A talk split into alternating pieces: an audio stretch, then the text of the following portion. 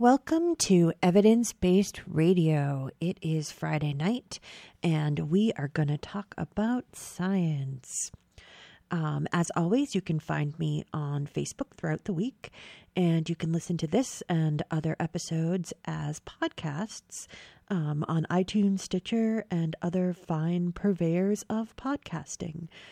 Um, and so I I realize that you probably don't necessarily want to hear about all of the lectures and things that are going on. I thought I'd give it a try, but um, I think I'm just going to start linking to a list on the Facebook page. So if you want to go there, um, I'll try and do that tonight or tomorrow morning at the latest.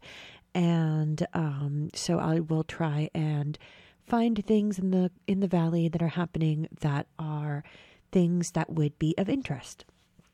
Okay. Um, though I will note one thing, which is, of course, that Nerd Night is coming up on uh, Friday.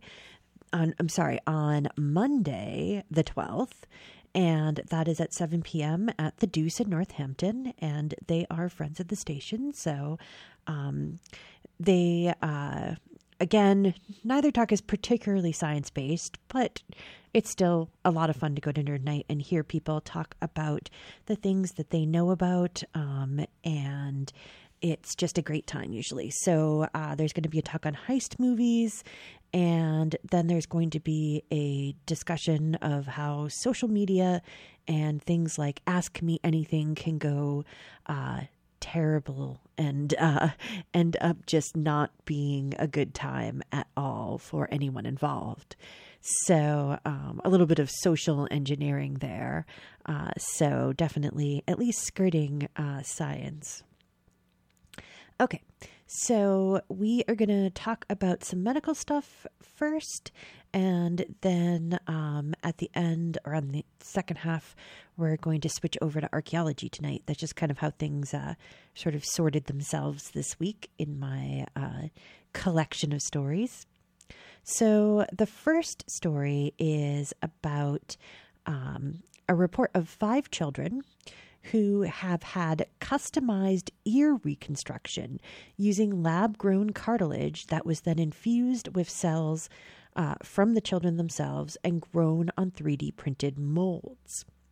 So these children basically had a um, disorder where generally one ear develops properly, but the other ear kind of develops as just a couple of little nodules. Um, really does not develop pretty much at all. And so it's very cosmetically, uh, you know, it doesn't match the other ear at all. But uh, it is nice that they do have generally one ear that is normally developed, so it's easier for the for the researchers to then switch over and be able to create a scaffold that will then, as closely as possibly, match the ear that is uh, normal. And so the children were between the ages of six and 10. And um, so it's called, uh, the malformation is called microtia. And um, it doesn't affect the inner ear at all. It's just the cartilage and skin of the external ear. And so uh, the researchers took cartilage samples from the children, uh, harvested um, chondrocytes, which are the cartilage forming cells of the tissue, and then expanded them, grew them on a mold that was modeled after a uh, CAT scan of, again, the children's normal ear. And so the tissue was then implanted under a skin flap and basically, from there, they created a new ear.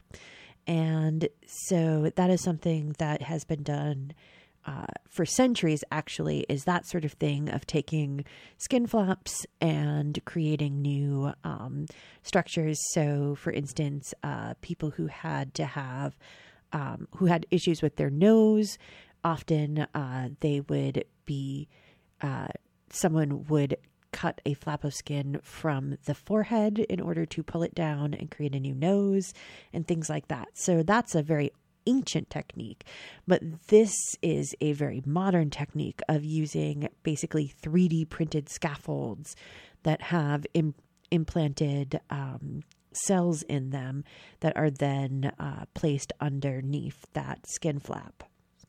And so the process did take several months, uh, but the first child, uh, who was followed for two and a half years, has uh, reported that they are happy with the results and they have achieved satisfactory aesthetical outcome with mature cartilage formation.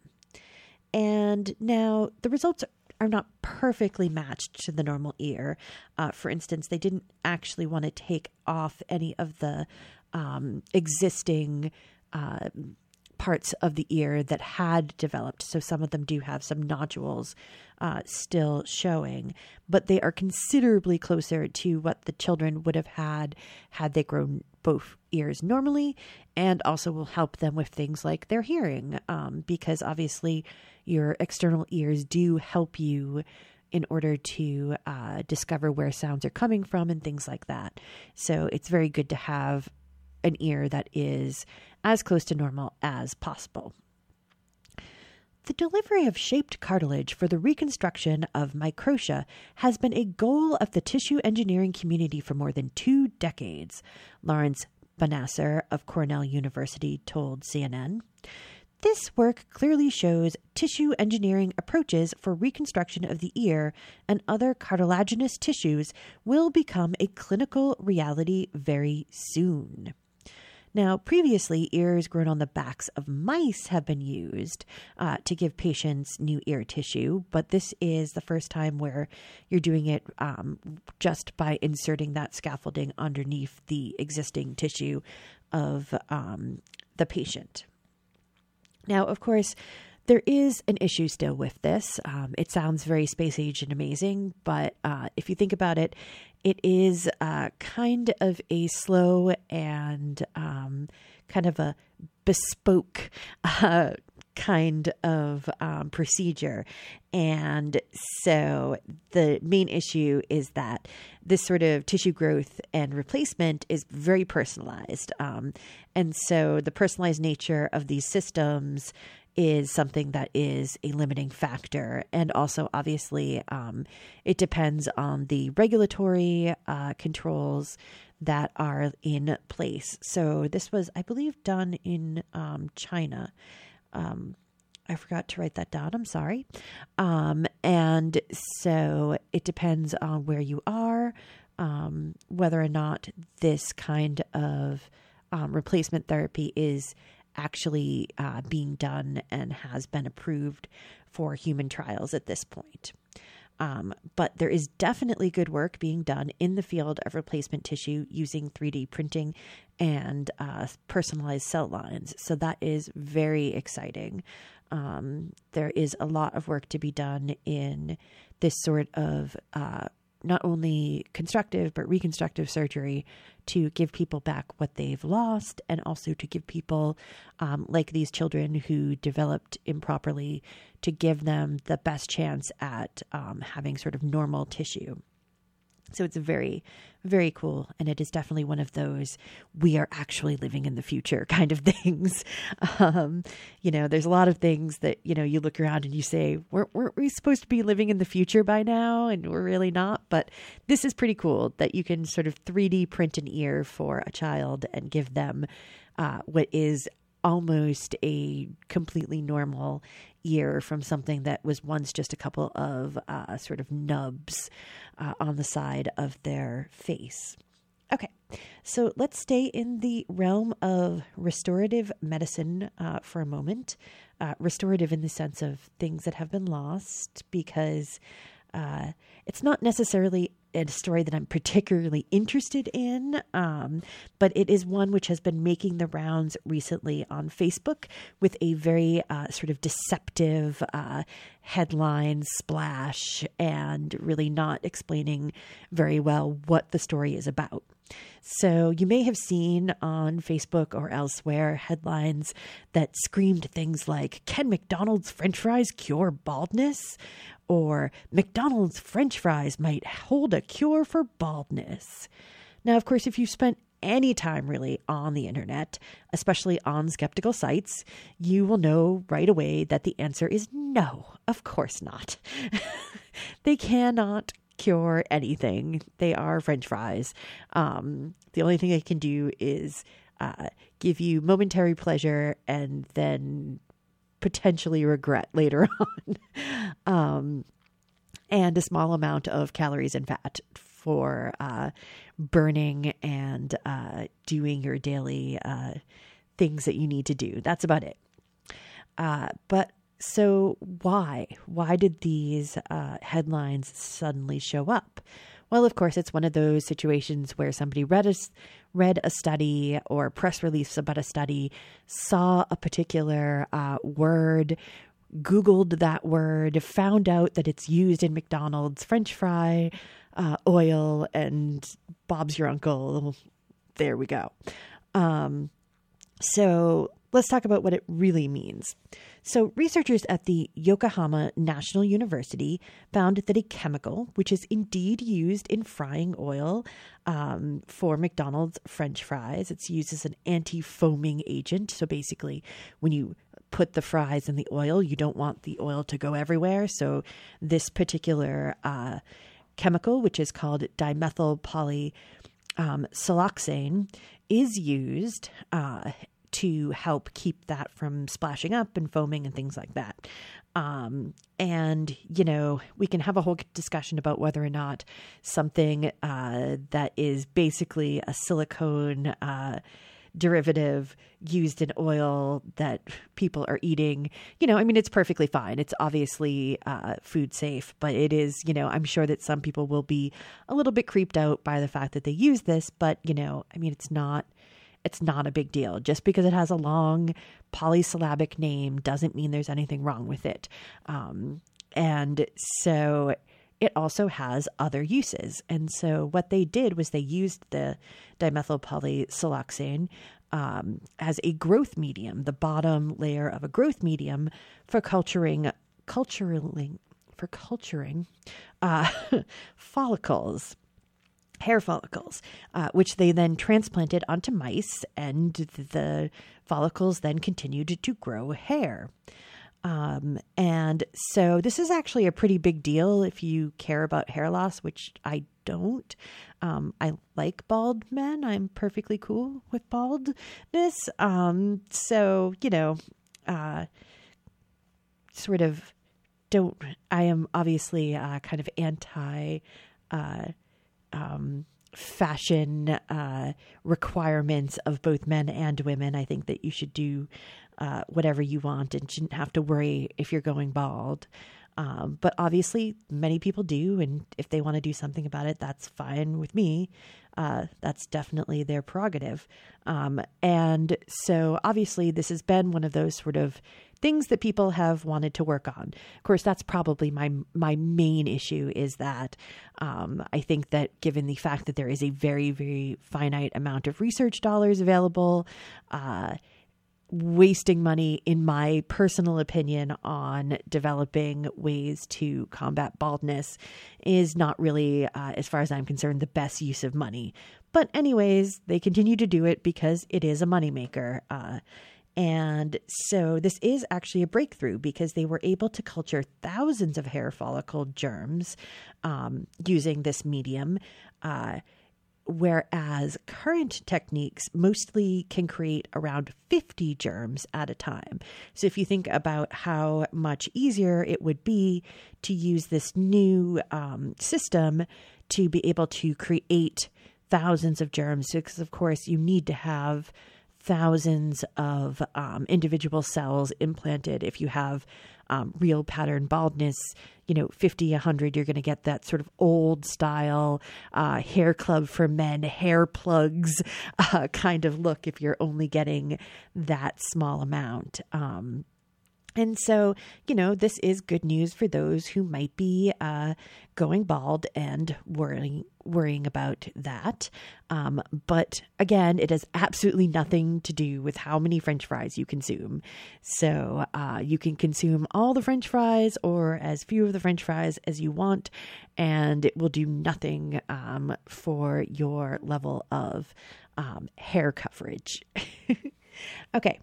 So, um, another health news study, uh, which has got people in a little bit of a tizzy, um, not a ton of people. It's certainly not a big issue, but I think some people have been scared all of a sudden um, in the way that this often happens when um, different uh, hard different medical associations sort of create a new idea about what is or is not healthy, uh, people who are suddenly on the other side of a line tend to freak out. Um, but I don't think that this is a huge, huge issue. And so people should definitely not be freaking out about it, especially considering what it's about, which is, of course, uh, high blood pressure.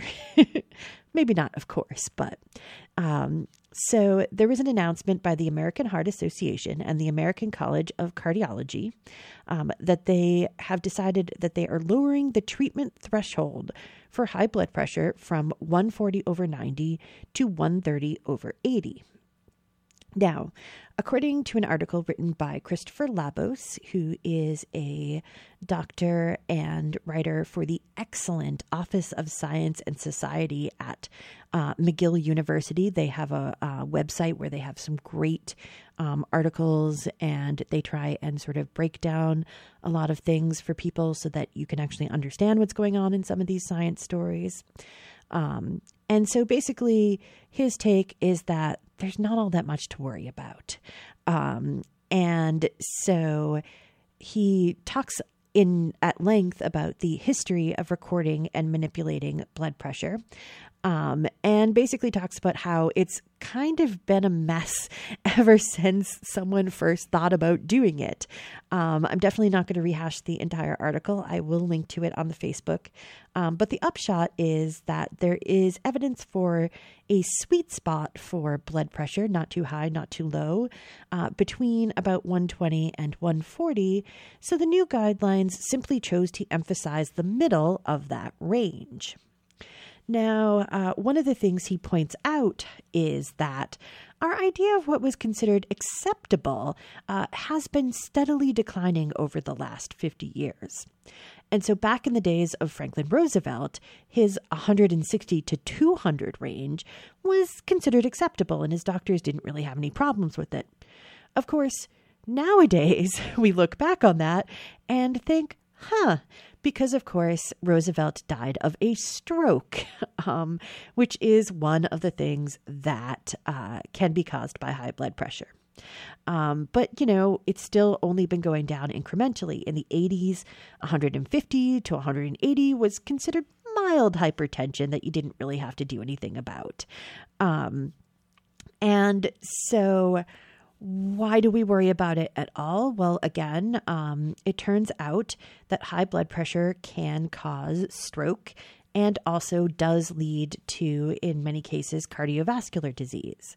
Now, of course, again, one of those sorts of, in the old days, they used to think that it was good for cardiovascular disease because if you had high blood pressure, it was pushing the plaque out of your um, veins and uh, arteries, and that's not true. That is not how that worked. Um, and so doctors used to believe that high blood pressure was caused by heart disease, um, but of course now we know the reverse. Now, um, it's really funny because doctors weren't even particularly enthused initially about the thought of tracking blood pressure. They really didn't think it was that big of a deal. Um, it turns out that insurance agencies were the first to notice the, context, the connection between high blood pressure and death. So, one of the few really good uses for health insurance companies, of which there are vanishingly few, um, are that the actuary tables that they have developed over the years have often shown researchers and uh, doctors. Uh, basically, they have found links to things that would not have necessarily been noticed by other people. And so they noticed that link. They also noticed uh, the link between smoking and early death. Um, and so that is actually one of the interesting things is that uh, actuarians, as uh, deeply boring as that sounds to most people, they have actually found out some really interesting things that have then u- been used later on in uh, medical research. But, um, you know, uh, the whole thing is basically kind of a tempest in a teapot. All they've done is say there's this range, but we're going to pick the middle ground instead of giving you the high end. Uh, so definitely you shouldn't worry about it too much um, because, of course, as we all know, if you are worried about something, then uh, it might raise your blood pressure. um, okay, so uh, obviously you know if you have been listening with any regularity, that I have been kind of uh, talking pretty much every week about some aspect of the flu this season um, because it has been really bad. And um, I really think that it's important for people to know and to keep being reminded and to remind others that the flu is not just a cold, that it is a big, important thing that you can actually die from, and that thousands and thousands of people die from the flu every year. It's not a cold. Get your flu shot, please. Um, but it turns out that the flu is not the only problem out there at the moment. And so there is another virus out there that basically can mimic the flu, but uh, is obviously not helped by the flu shot. So if you got your flu shot, but you still got sick, there's a chance that it actually wasn't influenza, but rather adenovirus. Now, there is a vaccine for adenovirus, but unfortunately, it's only available to the military currently unless you look for it or you suspect it's circulating or you are using diagnostic testing capabilities that can tell it apart, you are going to miss it, especially during flu season, says Adriana Carrion, PhD, an infectious disease specialist at the Lovelace Respiratory Research Institute in Albuquerque. We are seeing severe adult infections, that's a big deal, especially for a disease that by all means is vaccine preventable. But this vaccine is not licensed to be used in civilians. Now, there are actually 52 strains of adenovirus that can cause a variety of issues, but the vaccine is for uh, two of the most prevalent uh, strains that have the most um, similar symptoms to that of the flu. Now, the virus does rarely cause death, um, but it can lead to complications that can have lasting effects. It's most prevalent in enclosed communities such as colleges, summer camps, long term care facilities, and of course, the armed forces. Uh, because most clinicians aren't looking for it or testing for the adenovirus, for adenovirus infections, the known cases may just be the tip of the iceberg. And so there might be other things out there that are happening that we don't even realize are being caused by the adenovirus. And um, so it's one of those things that uh, a lot of physicians and especially epidemiologists are advocating for us to track uh, more carefully, especially since adenoviruses are very hard to kill. They can last on plastic and metal surfaces for a month, and even some of the common disinfectants do not kill them, um, though chlorine is effective. And speaking of nasty pathogens, uh, apparently norovirus has already hit and is spreading amongst those at the Olympics. As of yesterday, there were 128 confirmed cases. And uh, norovirus is actually considered by some to basically be the perfect human pathogen. It hits quickly, spreads easily, and survives for several days outside of a host's body. These viruses possess essentially all of the attributes of an ideal infectious agent highly contagious, rapidly and prolifically shed, constantly evolving, evoking limited immunity, and only moderately virulent, allowing most of those infected to fully recover, therefore maintaining a large susceptible pool of hosts. Dr. Aron Hall, an epidemiologist on the viral gastroenteritis team at the CDC, wrote in a 2012 editorial published in the Journal of Infectious Diseases. And so, norovirus is basically impossible to avoid once it reaches a population. The only saving grace is that it almost never causes death, um, though you may wish for death while experiencing uh, the worst of these symptoms. Um, having had the norovirus at least once, um, I can tell you that it is all sorts of not fun. Um, and uh, it is one of those things that often uh, attacks uh, for instance, cruise ships. Uh, there have been several very, very uh, public outbreaks of norovirus on cruise ships in the last couple of years. And it's just, it's a very nasty virus. And, um, you know, I'd love to give you sort of ideas of how to avoid it, but it's very, very hard to avoid. Um, basically, norovirus, you only need to get, um, I think it's like less than 20 uh, virus particles in order to be infected, and people are shedding thousands of them um, when they're infected. So it's again uh, very hard to avoid getting once you're around people who have it. So basically, um, if you want to avoid it, once you know somebody has it, just stay completely and utterly away from them and everything they've touched or gone near until uh, several days later, at least. Um, but again, you know, it, it's not going to cause death. It's just going to make you really, really unhappy for a couple of days. Um, okay, so let's move slightly outside of the realm of actual medicine um, and talk about woodpeckers.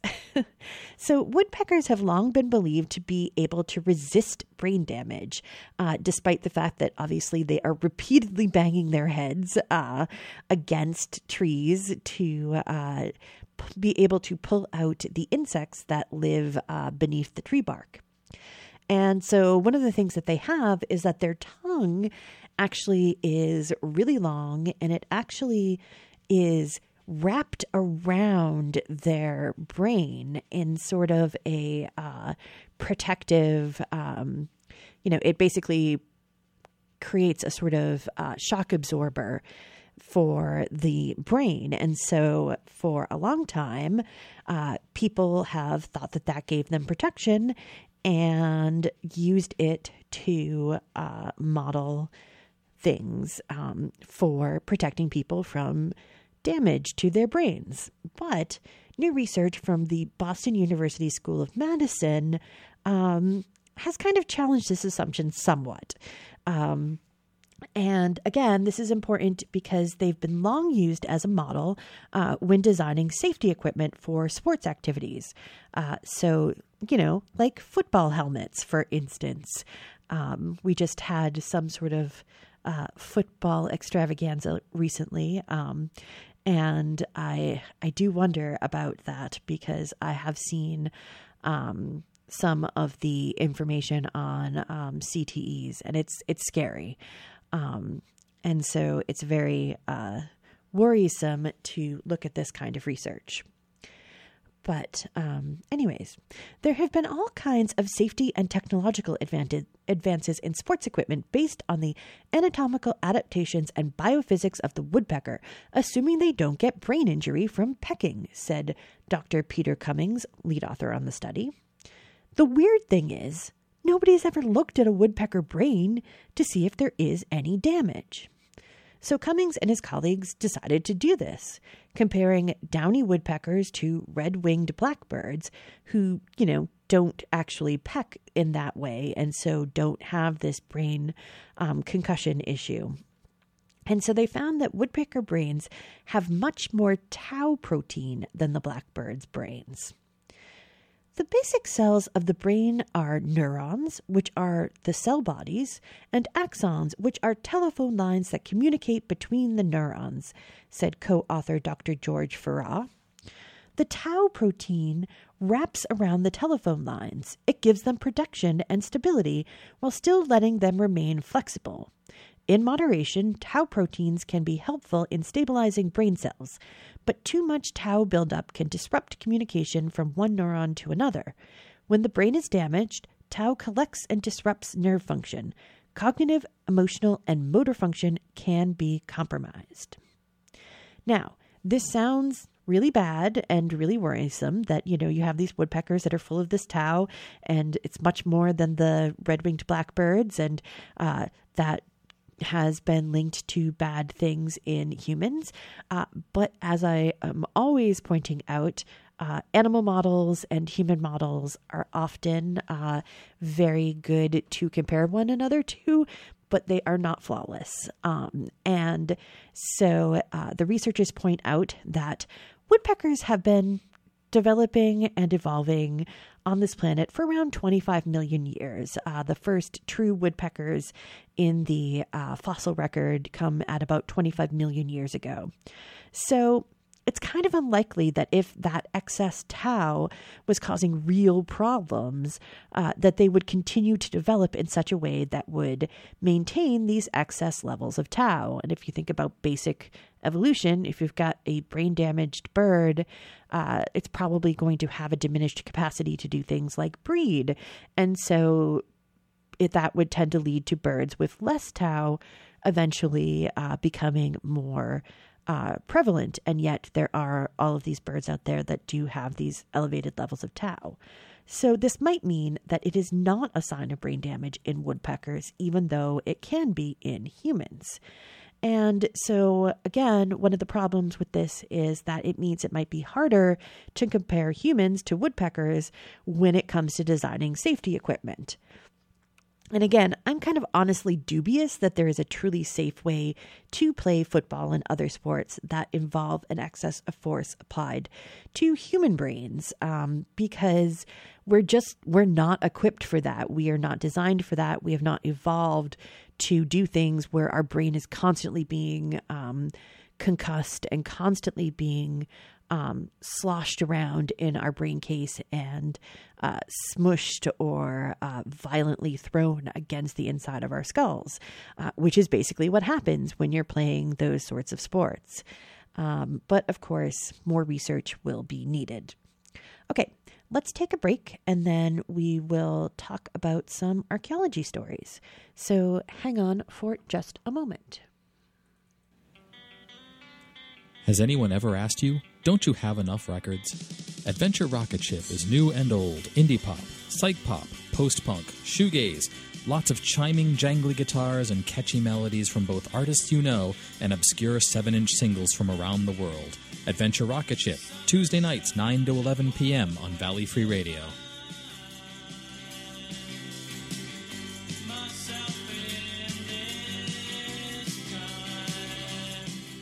Alcohol poisoning is caused by binge drinking large quantities of alcohol in a short period of time. Very high levels of alcohol in the body can shut down critical areas of the brain that control breathing, heart rate, and body temperature, resulting in death. Alcohol poisoning deaths affect people of all ages, but are most common among middle aged adults. In the United States, an average of six people die every day from alcohol poisoning. Most of the deaths are among men. States and communities can support proven programs and policies to prevent binge drinking. Healthcare providers can screen all adult patients for binge drinking and counsel those who do to drink less. Don't binge drink. If you choose to drink, do so in moderation, up to one drink a day for women or two drinks a day for men. To learn more, visit cdc.gov slash vital signs. Outbreaks of whooping cough or pertussis are happening across the United States. This serious respiratory disease can be deadly for babies. By getting the whooping cough vaccine called Tdap during the third trimester of each pregnancy, women can pass antibodies to their babies to help protect them until they're old enough to receive their own vaccine. Learn more at cdc.gov slash pertussis slash pregnant.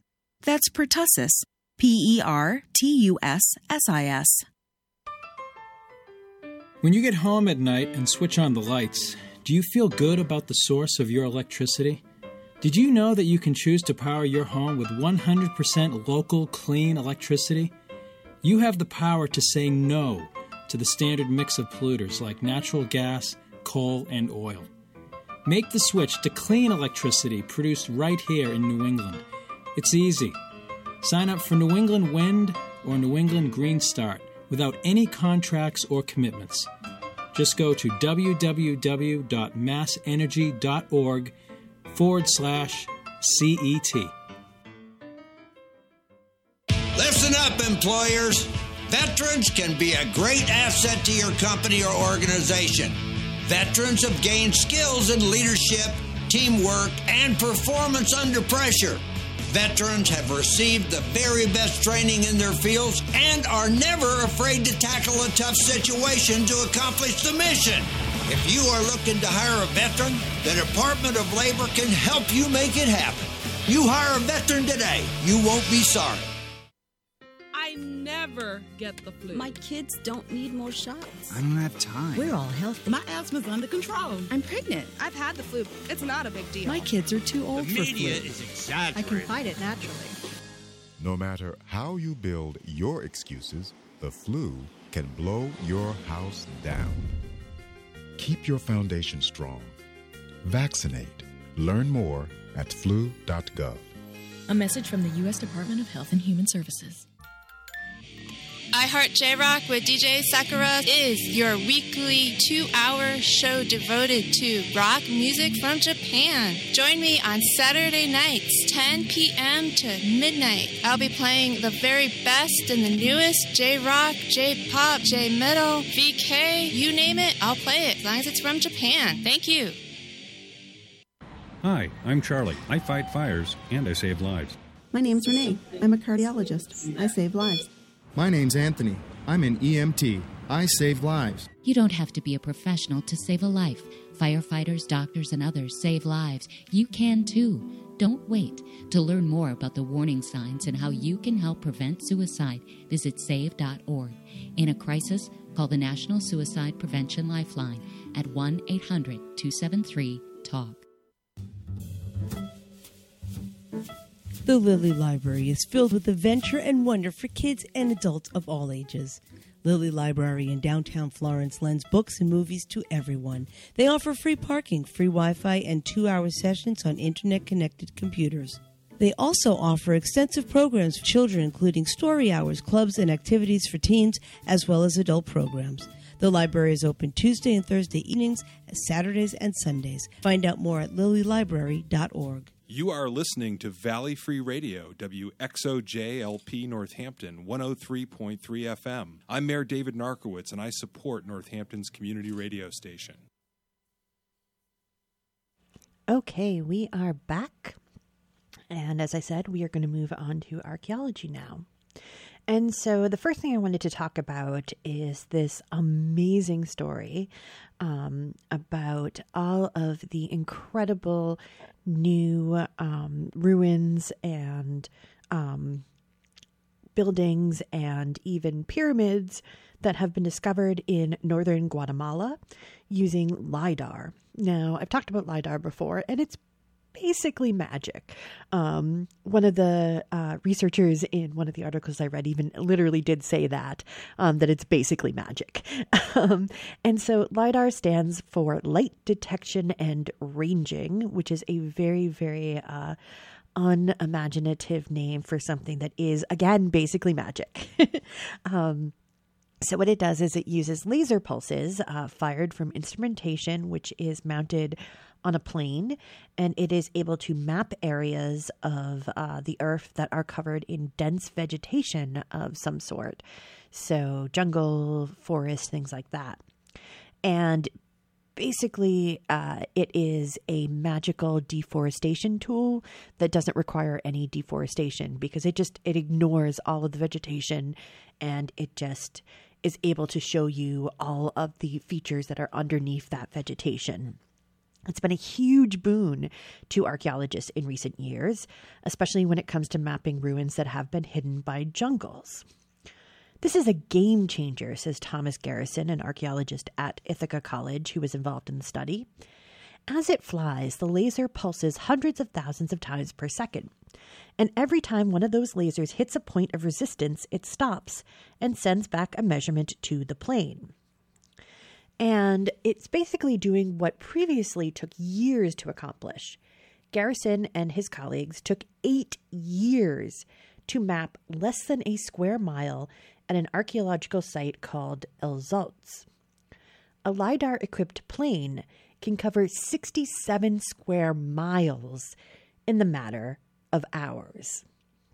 Now, the information collected by the LIDAR system does take months to process and interpret, but it is stunning. And so uh, Garrison recalls seeing one of the first images of northern Guatemala. I saw this image and I said, The whole area is covered in Maya settlement. You won't believe it, he adds. And then once we got the actual data and saw the whole scope of it, we said, Wow, we're going to be able to really do something with this. Everything is amplified and made much clearer for us, and we see how it all fits together in a way that we have not seen before. We're seeing it all laid bare and saying, okay, this is how all of this was connected and came together.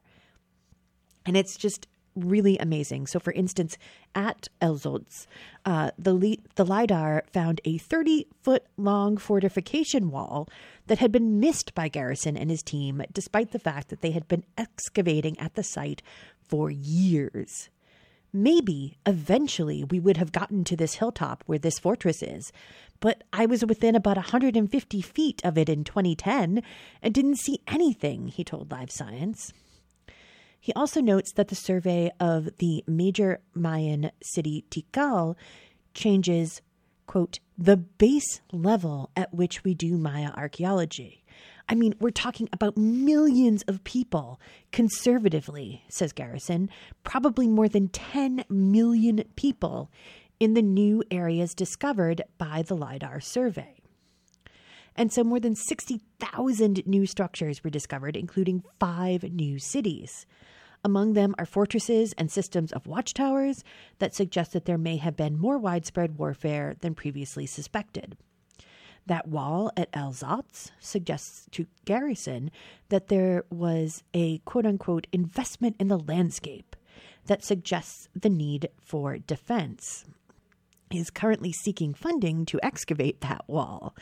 Um, and they also note that the mapping has covered only a fraction of the empire once ruled by va- various Mayan city states. It may be that there was a much more vast and impressive civilization there than previously ever dreamed about, all hiding beneath the jungle and forest that has overtaken the land. And one of the really interesting things about all of this is that it suggests that the ancient Maya had advanced agricultural knowledge that allowed them to feed much larger populations than modern inhabitants of the region can sustain. Now, interesting, there's even a region of blankness, a place the Maya chose not to settle. While it's unlikely archaeologists will dig there, it may be interesting to biologists or agricultural scientists to see what features that region possesses that might have made it inhospitable to the Maya. Other interesting things included the fact that the Maya built extensive roadways, despite the fact that they did not use beasts of burden. Um, so, if you remember, horse, cattle, all of the things that we sort of think of as ubiquitous these days, none of those beasts of burdens are native to the Americas. The only thing that's native to the Americas are alpaca and um, vicuna, neither of which the Maya would have had much access to because they are more in uh, southern America, um, in uh, the Peru and in the Andes. Um, and so it's just completely a mystery. They think that it might either have been for uh, ceremonial processions or um, they might have used them as um, levees of some sort, or causeways, I should say. It's going to change our view of views of population and just on how the Maya lived on that landscape, notes David Stuart of Texas at Austin anthropologist who has been following the study but was not involved. By having this more accurate picture of what is there, we can start to talk about community organization, agricultural systems, land use, roadways, and communication. So, pretty much, this is just magical and amazing, and everyone is super excited who is uh, even remotely involved in the study of uh, the ancient Maya. Um, and so, I am also very excited uh, since I am someone who really is interested in um, Mesoamerican uh, cultures So I'm looking forward to uh, more of information that comes out of this because one of the things, of course, that this is allowing them to do is to locate uh, specific places in which they would like to do excavations to see what is there. Okay, so on the other side of the Atlantic, there has been uh, a bit of a stir caused by the revelation that the Cheddar Man, a 10,000 year old skeleton of a Homo sapien found in England, uh, who also happens to be one of the oldest and most complete found in Europe, would mostly most likely have had pale eyes but dark skin. His remains were discovered in 1903 in Goes Cave, located in Cheddar Gorge, Somerset. The cave was a particularly used, well used one. Skeletons from many humans and also the remains of older Cro Magnon individuals have been found there. He is just one person, but also indicative of the population of Europe at the time, Tom Booth, a postdoctoral researcher in paleobiology at the museum, said in a statement. They had dark skin, and most of them had pale colored eyes, either blue or green, and dark brown hair. Um, and so recently, modelers at Kennis and Kennis Reconstructions worked with Britain's Natural History Museum to sculpt the Mesolithic man's face, including a closed mouth smile and long dark hair. Uh, Cheddarman would have been in his 20s uh, when he died, though the cause of his death is unknown. Uh, he did have a hole in his skull, but they're not sure if that was uh, perimortem or postmortem. Um, it could have been uh, an infection or some issue in that was uh, either caused his death or um, was a problem for him, or it could have honestly been damage in the early 20th century when he was discovered. And so, one of the unusual things about him, however, is that he was actually found alone. Mesolithic people generally buried their dead in communal graves. Unfortunately, they can't really tell much beyond that. He could have either been special and had his own place in which he was um, laid to rest, or he may have simply died while caught out, um, separated from the rest of his community.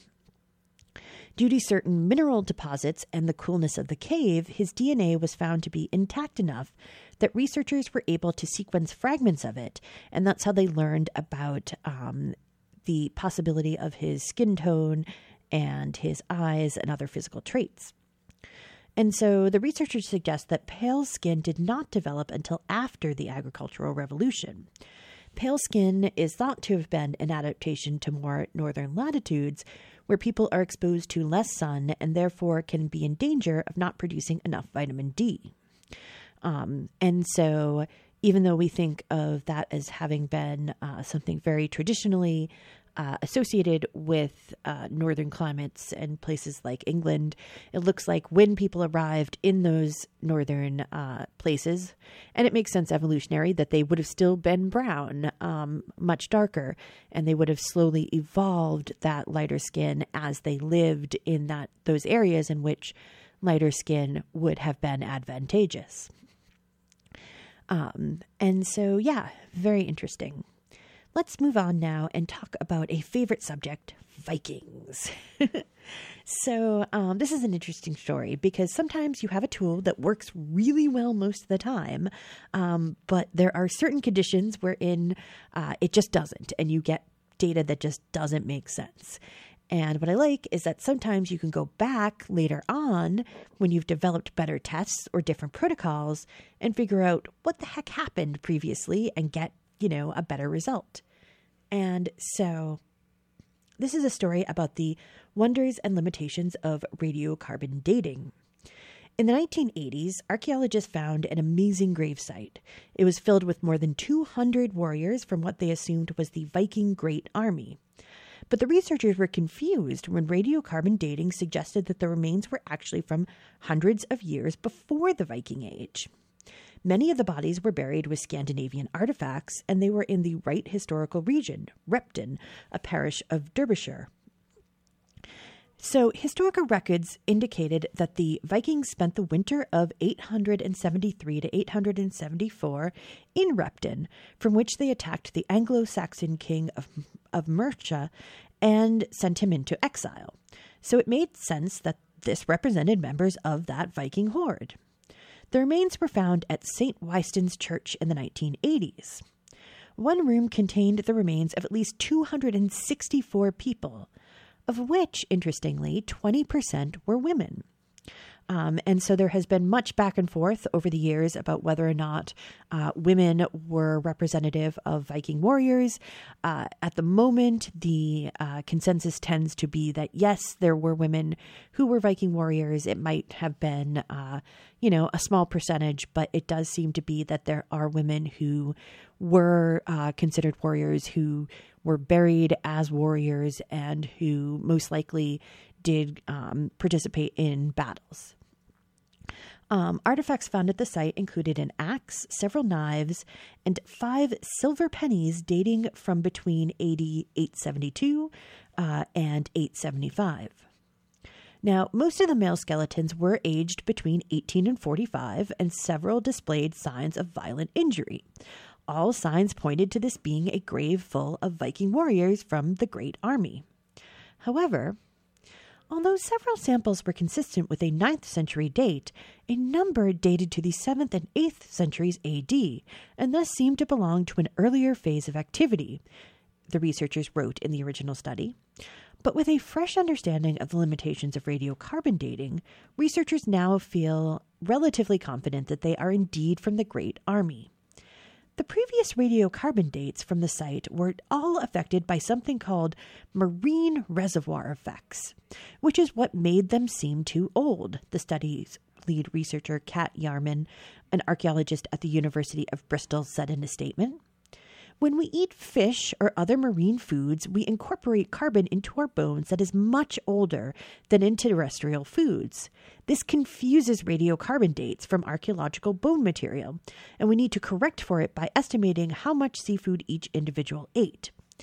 Yarman's team also dated a double grave at the site, one of the few found to contain Viking weapons in England, to 873 to 886 CE.